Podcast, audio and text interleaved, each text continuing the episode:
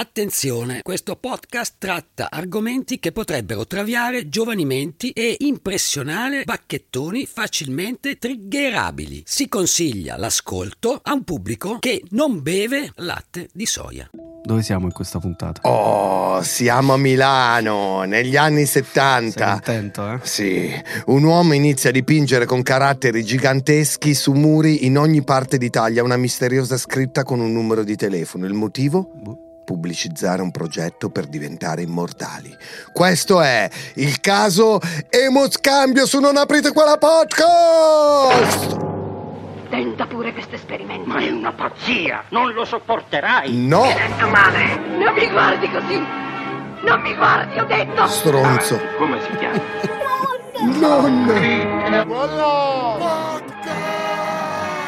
Sono loro i veri assassini. Devono pagarla. Season 3. Ah, è un'opera meravigliosa. Siamo noi veri assassini, benvenuti a una nuova puntata di Non aprite quella podcast, un podcast che parla di misteri irrisolti, di crimini inquietanti, di fatti inspiegabili per la scienza e o Morgan. Quante cose sono inspiegabili per Morgan? Ma anche Morgan è inspiegabile per la scienza, Esatto. vale da tutte e due le parti. Io sono J-Ax e qui in diretta ma registrata dagli studi Willy Lorbo nell'unica zona di Milano senza ancora hamburgerie vegane ho con me il dottor Pedari e Matteo il famigerato Lenardon. In questa puntata vi parleremo di una scritta e del mistero legato ad essa che ha lasciato interdetti milioni di italiani per più di 30 anni. E non parliamo solo del passato, molte di quelle scritte sono ancora visibili e capita spesso che qualcuno si domandi ancora oggi che cazzo ci sia dietro Emuscambio. Assolutamente, perché due cose sono sempre state facili da veicolare sulle autostrade italiane: i messaggi pubblicitari e la clamidia. E Vito Cosmai, E gli autogrill. e Vito Cosmai, il protagonista di questo episodio, è riuscito in qualche modo a eccellere in entrambi i campi. Chiedete a chiunque sia nato prima degli anni Ottanta. Cioè io. Sicuramente avrà visto e si ricorderà di queste enormi scritte all'entrata del casello di Melegnano a Milano, a Bolzaneto a Genova, sotto i Cavalcavia a Roma, all'entrata di Firenze, in Sicilia. Scritte gigantesche e bianche dipinte a mano sopra le baite in montagna su, verso Sestriere, Emo Scambio, con la E iniziale a forma di M, rovesciata di 45 gradi, come la lettera sigma dell'alfabeto greco, e spesso di fianco un numero di telefono, 0275 301 48. Se chiami adesso quel numero? Nulla, succede un cazzo quel numero. Ma una volta una voce registrata ti chiedeva di inviare 10.000 lire per ricevere più informazioni alla casella postale numero 22 situata all'aeroporto di Linate. Quindi perfino lo Stato cercò di capirci di più. Troppe persone avevano riportato avvistamenti di quelle scritte in tutta Italia e si era cominciata a spargere la voce che dietro Emo Scambio ci fosse una setta o forse dei drogati o magari una setta di drogati. Molti infatti erano seriamente convinti che fosse un segnale che indicava luoghi di spaccio. Un po' come la leggenda metropolitana delle scritte Dio c'è, che significherebbero droga in offerta, ma significa un cazzo. In offerta poi una Non c'è nulla, stronzata, non c'è mai esatto. nulla. Altri pensavano indicasse addirittura un luogo in cui le persone potevano infettarsi volontariamente, un po' come i Covid party anti-litteram. il 13 novembre 1973, poco dopo il caos della caduta del secondo governo Andreotti, durante una interrogazione parlamentare, un deputato allerta quindi il Ministero dell'Interno sull'emoscambio. Sentiamo come. Per sapere se si ritenga opportuno indagare sui fini che persegue e sull'attività che svolge un centro studi emodinamismo per la strutturazione, la difesa e la divulgazione della sanità mentale e fisica, della dignità, dell'onore della specie umana e della vita protesa verso l'infinito. Il sottosegretario Pucci risponde dopo solo qualche giorno. Il centro studi emodinamismo, sorto a Milano nel settembre 1971 a iniziativa di Vito Cosmai, asserisce di voler favorire lo scambio reciproco e simultaneo di sangue tra uomo e donna non consanguinei avente lo stesso gruppo RH con interreazione negativa, allo scopo di vincere la morte e guarire tutti i mali. Quindi emo non era come emozione, era come sangue, Eh sì. cioè proprio lo scambio di sangue. Esatto. Quindi Pucci aggiunge con perfetto tempismo comico, L'iniziativa a tutt'oggi non ha avuto seguito. quindi nessuno ha ancora vinto la morte con l'emoscambio. Un'opera meravigliosa. E nella nota del Ministero dell'Interno scopriamo anche come Cosmai sia stato attenzionato dall'arma dei carabinieri. Presso la Procura di Milano è tuttora pendente il procedimento penale a carico del Cosmai, ai sensi dell'articolo 402 del Codice Penale, vilipendio alla religione, in relazione a un rapporto giudiziario redatto all'arma dei carabinieri di Segrate. Quindi vengono raccontati i metodi di guerrilla marketing pre-spritz utilizzati da Cosmai e sentiamo i carabinieri. Carabiniere. Eh, Ma veramente? un carabinieri. Il citato Cosmai è alla ricerca di fondi e adesioni e ha inviato lettere a cittadini e personalità, curando a tali fini anche la distribuzione di volantini. E torniamo a fare le hit, eh? cioè qua- fai quello che la gente ti chiede, give the people Esatto, what they want, cioè fai le tue hit. Sono tornato, ragazzi. Sappiamo esattamente cosa fosse l'emoscambio grazie a un'intervista di Vito Cosmai uscita su una delle testate scientifiche più importanti che abbiamo in Italia, Novella 2000. E sentiamo Cosmai che era milanese, quindi chi lo può fare meglio se non il milanese? Uè, l'emodinamismo è uno scambio reciproco e simultaneo di sangue tra un uomo e una donna non consanguinei, aventi lo stesso gruppo e RH sanguigni con interazione negativa. Scopo di questo scambio è quello di equilibrare il trofismo dei due soggetti. In ogni maschio, infatti, manca per natura tutto un patrimonio di cellule anticorpi che si trovano nell'organismo, o meglio nel sangue, di una femmina, che abbia più o meno la stessa età e il medesimo gruppo sanguigno. E in ogni femmina manca analogamente lo stesso patrimonio di cellule anticorpi che si trovano nel sangue del rispettivo maschio. Ma che cazzo sta esatto. Per farla breve. Detto in parole poverissime, io do un po' di sangue a te, tu dai un po' di sangue a me ed entrambi viviamo in eterno, felici e contenti, no? Beh, cioè, fila liscio, no? Adesso tu con l'adrenocromo, cioè, è Vabbè. uno dei tuoi segreti del tuo successo, immagino. Esatto, e soprattutto fare merenda con midollo osseo di koala. Buono quello. E voi direte, ma che studi avrà fatto Cosmai per parlare del rapporto tra il sangue e l'immortalità? Beh, lui parlava di queste cose dall'alto della sua esperienza come perito tessile. Del resto si era diplomato a Bergamo negli anni 60 ed era poi andato a lavorare nell'azienda del padre a Milano, la Cosmai Ricerca Tessile. E dato questo pedigree scientifico intoccabile, detestava chiunque mettesse in dubbio la sua dottrina scientifica. A fine anni 70 fonda l'Istituto Italiano di Fisiologia, a.k.a. Centro Studi Emopsicogenetici, a.k.a. Centro Studi Emodinamismo, la cui sede sta il garage di casa sua, in un paesino vicino Segrate, fra Linate e l'Idroscalo. E sui muri in questo suo, chiamiamolo ufficio, potevi trovare manifesti con scritto Solo gli imbecilli non riescono a capire il significato dell'emodinamismo. Perfino i manifesti erano così. O cartelli posizionati sulla scrivania che ammonivano. Vietato fare domande. Di questo sangue non rompere i coglioni. Eh, ma il giornalista di Novella 2000 non si fa spaventare e giustamente chiede a Cosmai da quali prove sarebbe sostenuta l'idea dell'immortalità attraverso le trasfusioni. È qui il nocciolo della questione testina. Io sono sicuro di avere ragione, però non sono riuscito a sperimentare la mia teoria come avrei voluto e dovuto.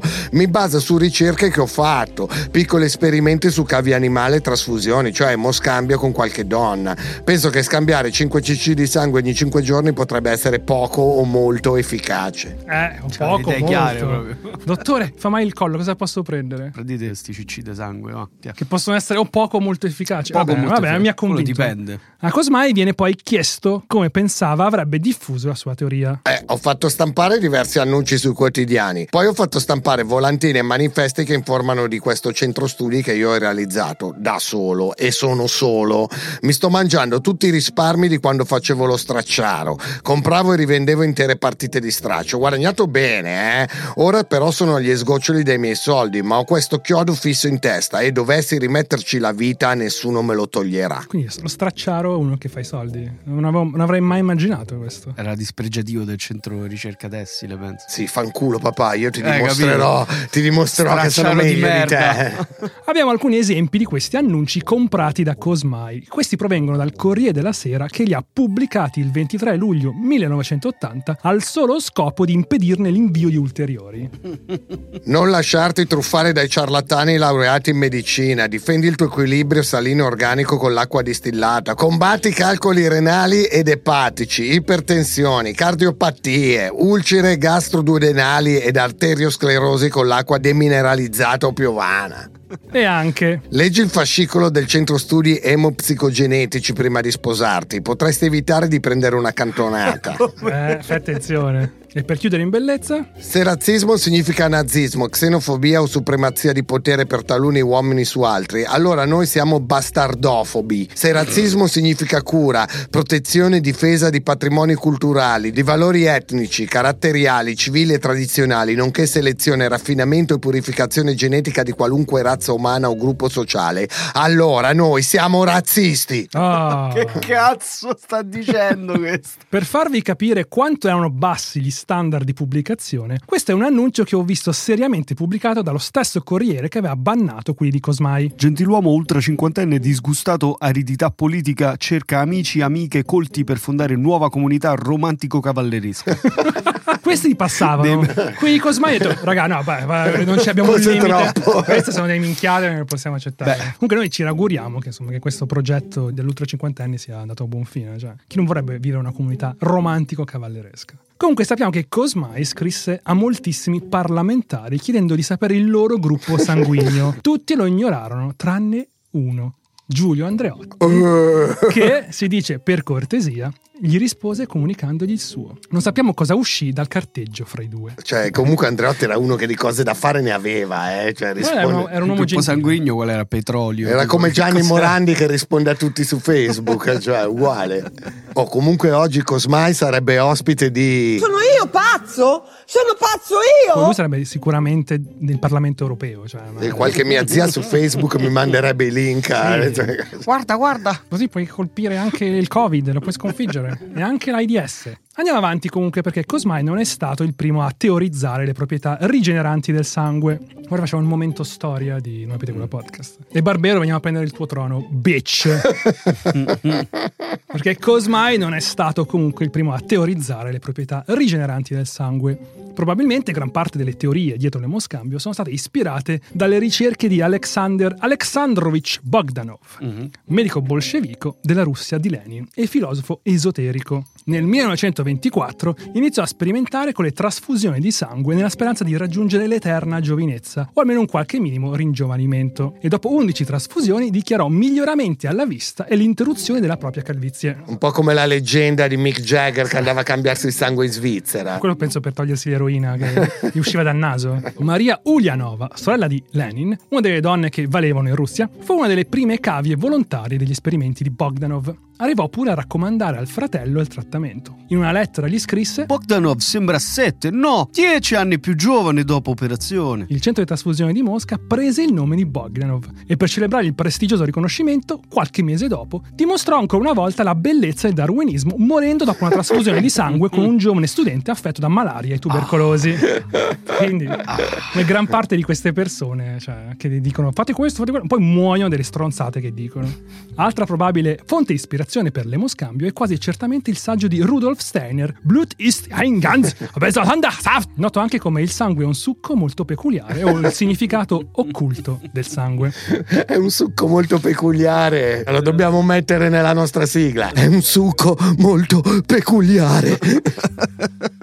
È il nuovo slogan della Zua. Esatto. Ciao. Probabilmente avrete sentito parlare di Steiner per le famose scuole steineriane che hanno formato generazioni di tipe che ti fanno il tema natale prima di uscire con te e si curano con l'omeopatia. Ma il pseudofilosofo austriaco ha fatto anche di peggio. Il 25 ottobre 1906, in linea col suo percorso di medicina antroposofica, la capacità del sangue di portare cambiamenti nelle persone. Nel saggio Steiner caldeggia gli stupri etnici nei confronti delle popolazioni colonizzate in Africa e Asia, non solo come nobile atto per purificare le razze inferiori, ma addirittura per sterminarle culturalmente.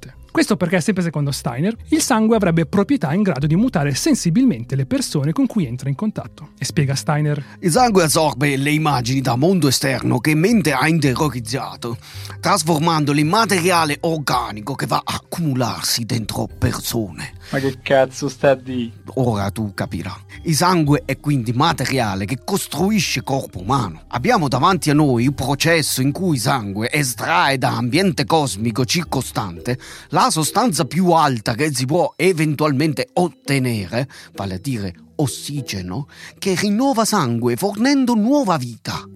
In questo modo, nostro sangue è costretto ad aprirsi e a entrare in contatto con il mondo esterno. Il sangue era un crossover fra l'anima e un hard disk da 4 terabyte praticamente. Esatto. C'è lo storage di tutto. E se anche voi pensate che sia giusto stuprare popolazioni finché non si decidono a commentare su Twitter l'Eurovision Song Contest, Uh, sappiate che la scuola steineriana può essere frequentata dall'asilo nido fino al diploma alla modica cifra per percorso di studi di oltre 140.000 euro. Ma dove? Ci sono 30 scuole steineriane in Italia. Lo so che vi potrà sembrare una cifra alta, ma non vi preoccupate, vostro figlio verrà seguito da un solo insegnante che spiegherà fino al diploma tutte le materie. Senza utilizzare un singolo libro di testo perché i libri sono banditi o qualsiasi supporto tecnologico perché anche i computer sono banditi. cioè, come fare l'asilo fino al diploma. Fino a 18 praticamente. anni. Sì, ma è un piccolo prezzo da pagare per dotare la vostra progenie della capacità di trasformare il piombo in oro. ma torniamo a Vito Cosmai, perché quelle scritte a inizio anni 80 diventano così popolari da coinvolgere personaggi insospettabili. Scopriamo leggendo un'intervista alla Padania del 1 marzo 2000 che Negli anni Ottanta, in compagnia dei primi adepti, si aggirava per le strade nebbiose del Varesotto a fare scritte tipo emoscambio sui muri Umberto Bossi. hai capito? Hai capito? Umberto Bossi andava a graffittare insieme a lui. Emo Era- scambio. Facevano parte della stessa crew. A dirlo è comunque Marco Brigliadori, che è l'avvocato degli imprenditori padani. In quel periodo la teoria dello scambio di sangue, probabilmente per la diffusione dell'AIDS, che in quegli anni cominciava a diffondersi fra popolazione, viene quasi del tutto accantonata a favore della promozione di cure alternative. E queste cure alternative venivano spedite come newsletter a casa delle persone che avevano versato 10.000 lire all'istituto. A casa arrivavano quindi istruzioni per costruirsi da soli rivelatori di radiazioni ionizzanti oppure libretti illustrati in cui si cercava di fomentare la rivolta verso gli orari fissi lavorativi. Altrimenti, sosteneva Cosmai, il mondo sarebbe stato risucchiato da un buco nero. Quello della depressione.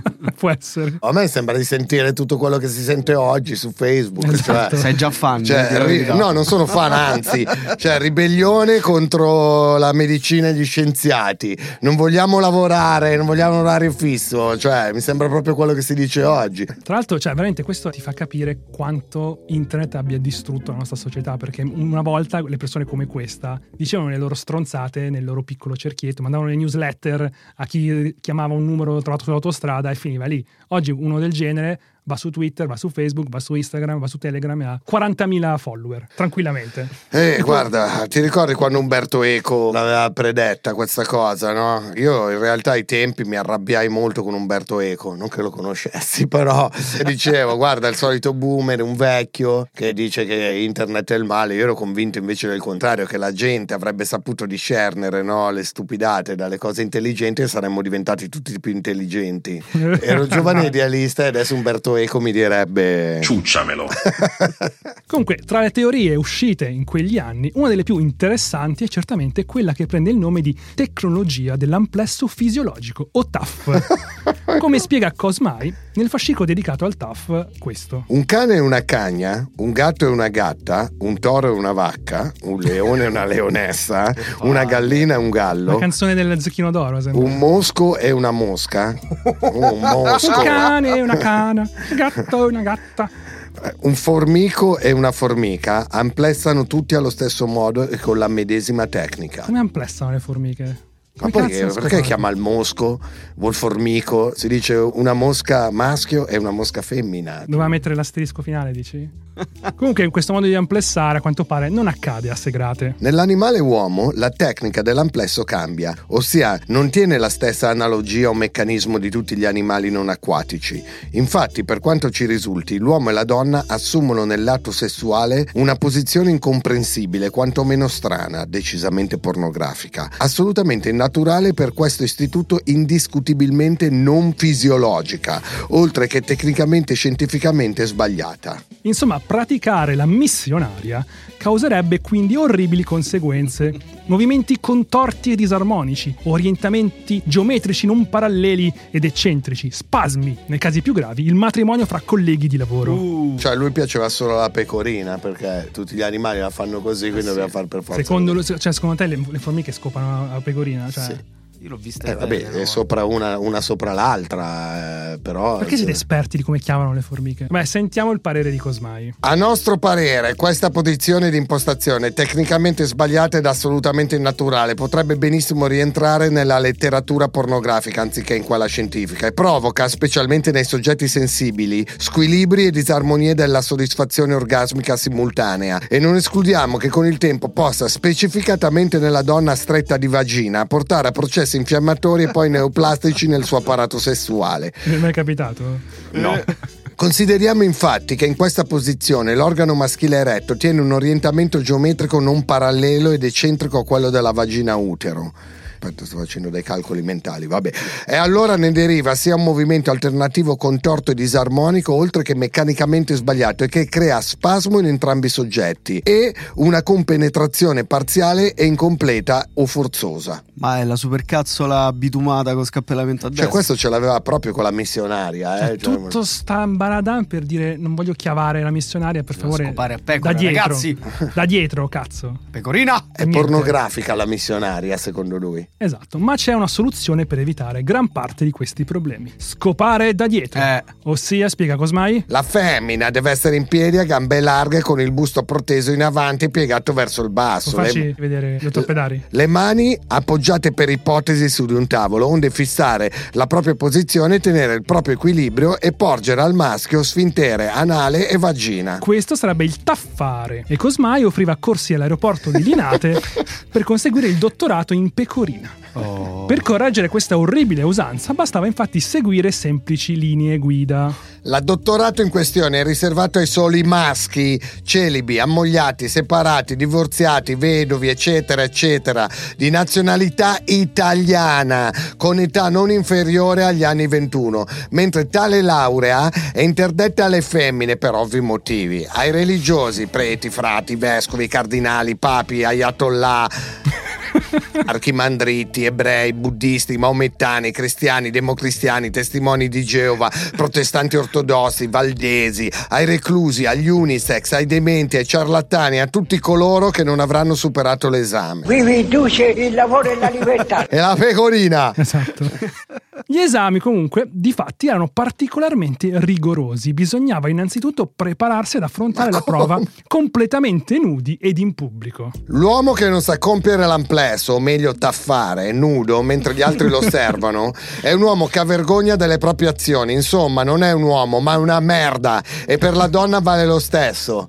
Quindi se non chiamate in pubblico non siete veri uomini, siete i beta maledetti. Solo gli alfa chiamano in pubblico l'aeroporto di Linate, tra Lufthansa e EasyJet. Poi secondo Cosmai devi allontanare tutti quei disgustosi pervertiti che preferiscono i preliminari di sesso orale, invece di scopare in pubblico nel duty free delle partenze internazionali di Linate. È proibita ogni forma di leccamento, succhiamento, masturbazione o toccamento manuale agli organi sessuali da parte di entrambi i soggetti. Scopare e basta. Cioè, Basta da scopa- dietro! A, a secco, a secco così, cioè pam! Senza manco avvertire prima qual- nessuno, né le persone davanti a te, né le persone intorno a te. Scopare a sorpresa così. Sì, che si chiama stupro. solito. no, beh, però lui, lui dice chiaramente: no, dovete mettervi d'accordo. Secondo Cosmai ci vuole il consenso. Almeno quello, cazzo. La donna messa lì da dietro non sa quando inizia. Sa che inizierà, ma non sa quando esattamente. Ha dato il consenso. Non sa quando metterà in azione quel consenso. E infine vuole anche scacciare gli impotenti. L'unica eccitazione ammessa è il dimenare del sedere della femmina contro i genitali del maschio e viceversa per 20 secondi. Dopodiché, chi non ha l'erezione oppure non riesca a compenetrare la femmina nell'orifizio giusto viene inesorabilmente bocciato ed espulso dal IIDF. Oh, 20 secondi di tempo avete, eh? Tra l'altro non capisco quando dice non riesca a compenetrare nell'orifizio giusto. Cioè c'è gente che si sbaglia. Ah, l'ascella. Ah, no, l'as- pensavo l'ascella, pensavo l'orifizio- l'orecchio. Eh, vabbè, esiste la categoria accidental anal, eh? Cioè, Matteo. Ma tu l'hai subita o l'hai data? Subito, ovviamente. Ecco. E comunque chi superava questi esami riceveva A tutti coloro che si dimostreranno capaci di amplessare fisiologicamente, un attestato di laurea su pergamena firmato da Vito Cosmai. Cosmai, responsabile del IDF, oltre che da una commissione giudicante di laureati in TAF, con il quale gli abilitati potranno fregiarsi del titolo di dottore in tecnologia dell'amplesso fisiologico. Hai capito? Era tipo quelle magliette, cioè non sono un ginecologo, tipo ma darò. FBI, f- No, sai- Female Body instructor. No, ma il tipo era matto da legare, oh. Era di segrate. no, mi ricorda, sai, i certificati di Microsoft che ti danno quando impari Word. Più o meno la stessa cosa, però questo era per chiavare da dietro. Dottore in tecnologia dell'amplesso Esatto. fisiologico. Entri nello studio di qualcuno e vedi il certificato dietro bello. Dentro- su LinkedIn lo puoi mettere. raggiungere l'erezione in 20 secondi comunque non... Cioè, Perché scusa raggiungere l'erezione in 20 secondi? Cioè di solito l'erezione ce l'hai già ancora prima di iniziare, no? Già nel garage quando parcheggi la macchina. No, ragazzi, cioè, ok, vabbè. Certo, va bene mentre, tutto. mentre sei da ma- Starbucks che stai scegliendo quale caffè portare alla tua compagna. Ragazzi, mostrare il cazzo moscio è maleducazione. Ciucciamelo. Come si capisce la differenza generazionale eh, fra me e voi in questo momento? eh, già. Perché Noi cosa? nati negli anni 70. Noi che ci menavamo il cazzo dentro il bagno del McDonald's per farlo vedere alle tipe.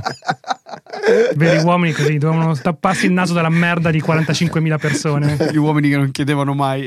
E invece chi eh, falliva l'esame otteneva questo. Premio di consolazione per i bocciati, uno stronzetto d'oro, falso naturalmente, Ah. da appuntare all'occhiello quale distintivo. Ma perché? Una piccola cagata, adesso di questi dei scherzi ce l'aveva a morte con chi non scopava pecorina questo qua. Che è di merda. E pensate, si poteva addirittura diventare docenti di TAF, non prima però di aver superato un altro esame. È precisa inoltre per i dottori in TAF la possibilità di perseguire la libera docenza per ottenere il titolo di professore in TAF. Detto titolo consente il diritto di addottorare soci nel IIDF e di firmare pergamene agli stessi. I professori in TAF per diventare tali devono superare un esame che prevede il compimento dell'amplesso fisiologico in bilico alle intersezioni di due corde incrociate tese a circa due metri sopra un letamaio puzzolente.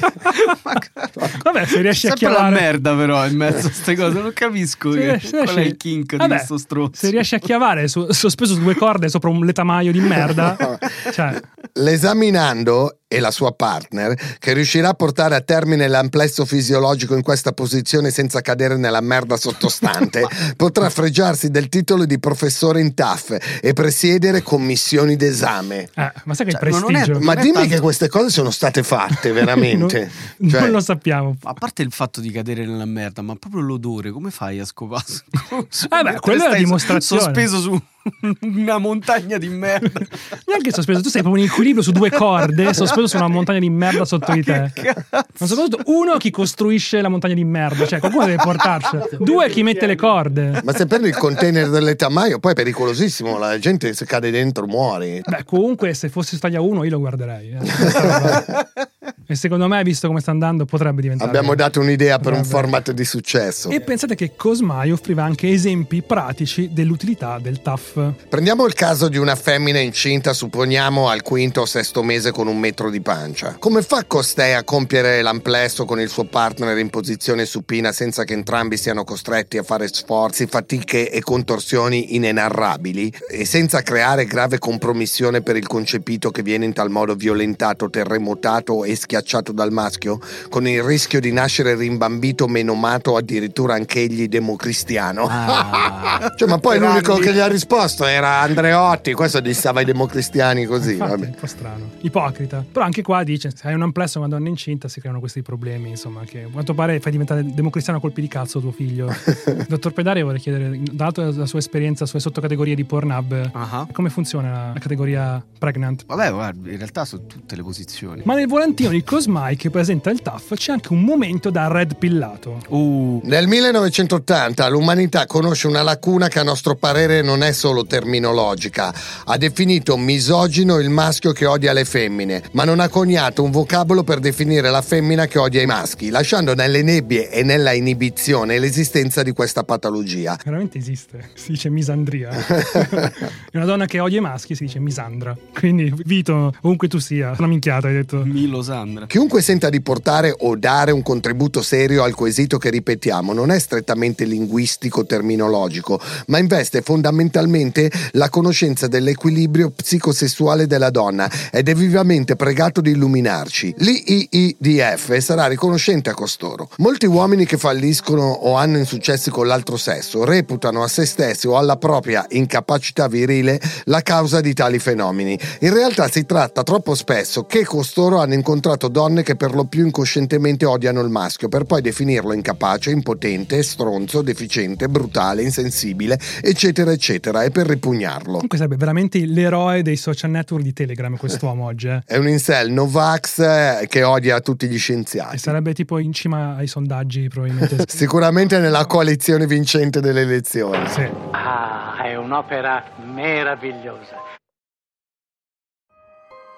Nel volantino Cosmai propone anche la vendita di due libri. Il primo chiamato con umiltà Vangelo secondo Vito Cosmai, il secondo Fisiologia universale. Purtroppo non esistono copie di nessuno dei due. No! È possibile leggere solo l'indice del secondo tomo, in cui troviamo capitoli con titoli come Gli equilibri alimentari in ragione del gruppo sanguigno, il matrimonio o l'accoppiamento equilibrato, tecnologia del parto fisiologico, turpiloquio, scurrilità ed altri sfoghi o manifestazioni fisiologiche, diritto al voto e proprietà nella donna. Ma come? Questo fa paura. eh.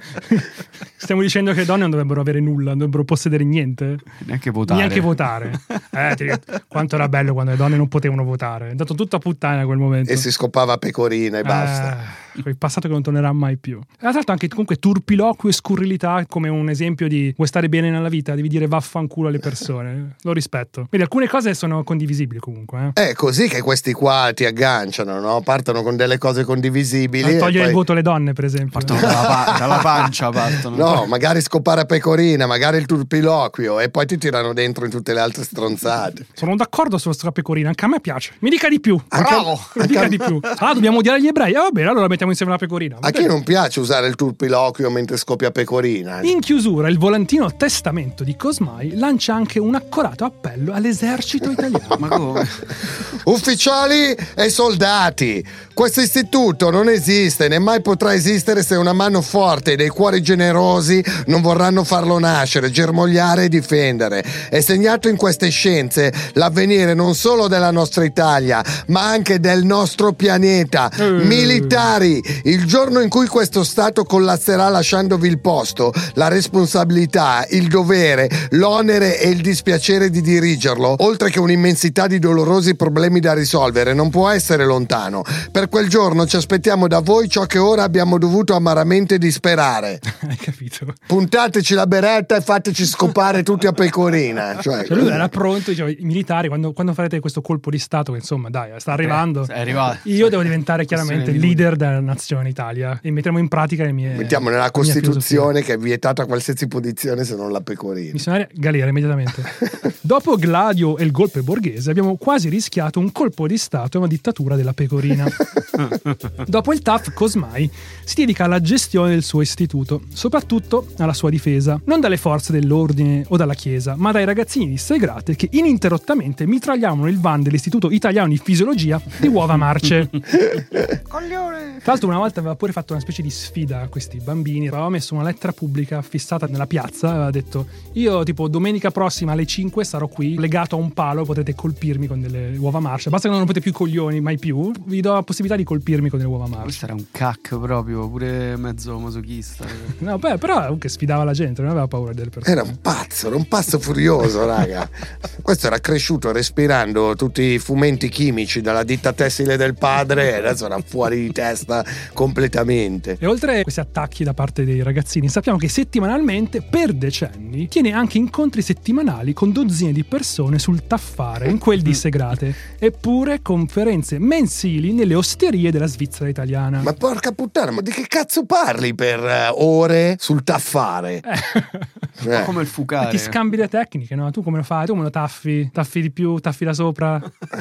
che velocità? Quanti colpi, È quanti brut- taff al È minuto? un brutto affare. Cosma invece riappare mediaticamente diversi anni dopo, in piena era internet, Oh, con un sito gestito da lui stesso. Dimmi che c'è ancora, dimmi che c'è ancora, dimmi Purtroppo che no. c'è. Oh. No. Risulta irraggiungibile dal 2003 emoscambio.com però se andate su web.archive.org se non sbaglio com forse org e mettete l'indirizzo emoscambio.com potete visitare il sito come era nel 2003 Fatelo tutti. in uno degli ultimi comunicati disponibili, diffuso attorno al 97, si vede un allarmato Vito Cosmai rendere pubblica la cronica mancanza di soggetti necessari alle proprie sperimentazioni in una pagina intitolata Cavie umane.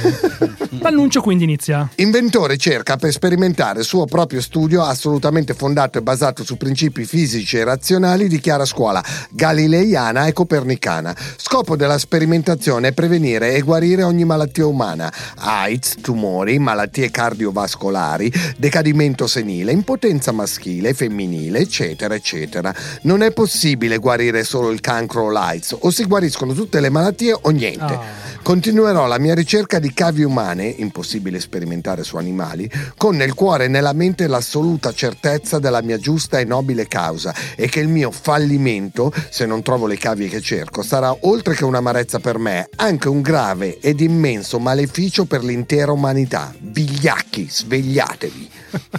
Dai, su, chi viene a fare la cavia per me? Eh? Tra l'altro comunque mi piace la cosa, o guariamo tutto o niente, cioè tipo se qualcuno riesce a guarire il cancro, ma non ha guarito ancora la carie, eh no, non te lo possiamo, non possiamo guarirti Ma poi se esperimenti cos'erano? Si chiavava e si facevano le trasfusioni, cioè questo era il suo Eh, immagino di sì. O qualche altra teoria nuova che purtroppo non ha mai condiviso con il resto dell'umanità. È un gruppo di scambio alla fine. Le ultime notizie che si hanno di Cosmai risalgono al 98, quando a 61 anni viene arrestato per vilipendio alla religione a Torino.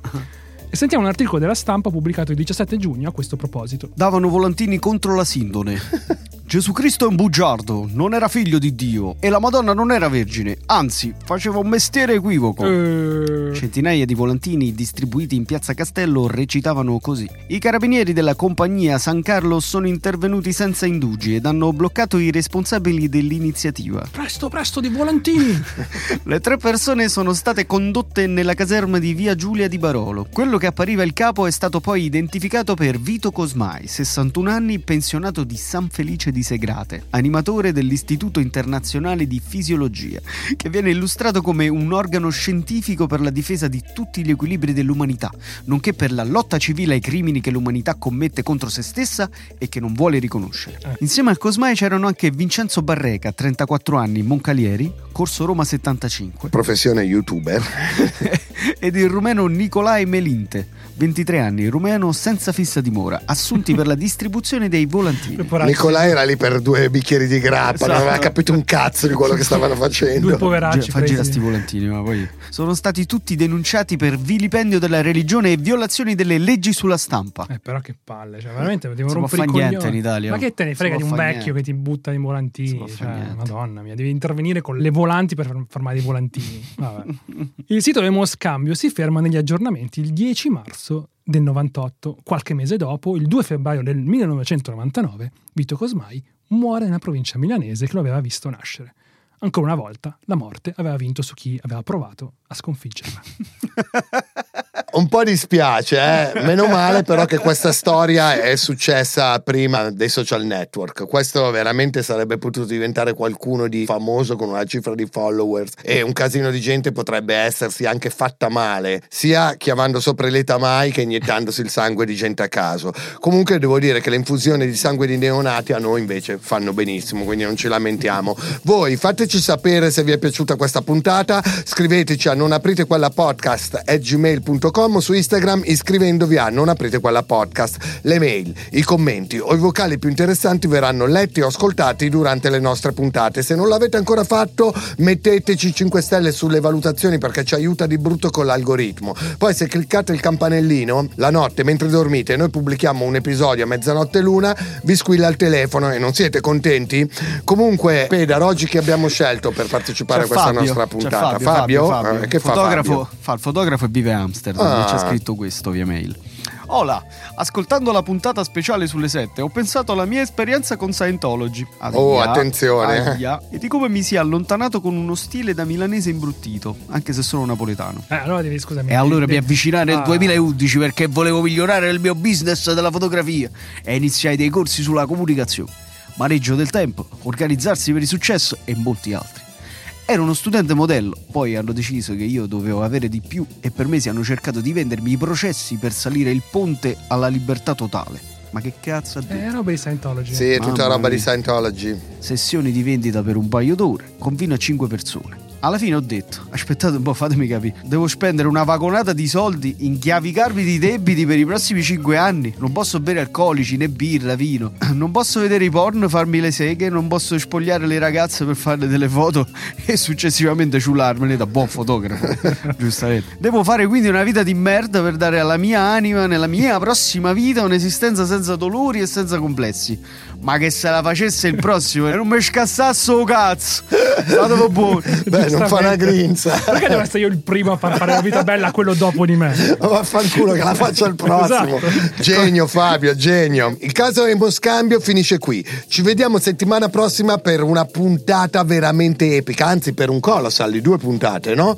Che usciranno settimana prossima e la settimana dopo. Avremo ospite Mark Demmer Arata e parleremo del black metal norvegese. Quindi pronti? Benzina? Chiesa, accendino e Ave Satana!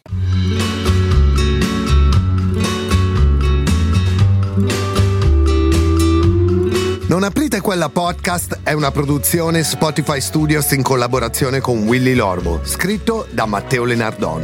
Produttori esecutivi Alessandro Aleotti e Jacopo Penzo, fonico Marco Zangirolami, online producer Alberto Marin, assistente di produzione Alberto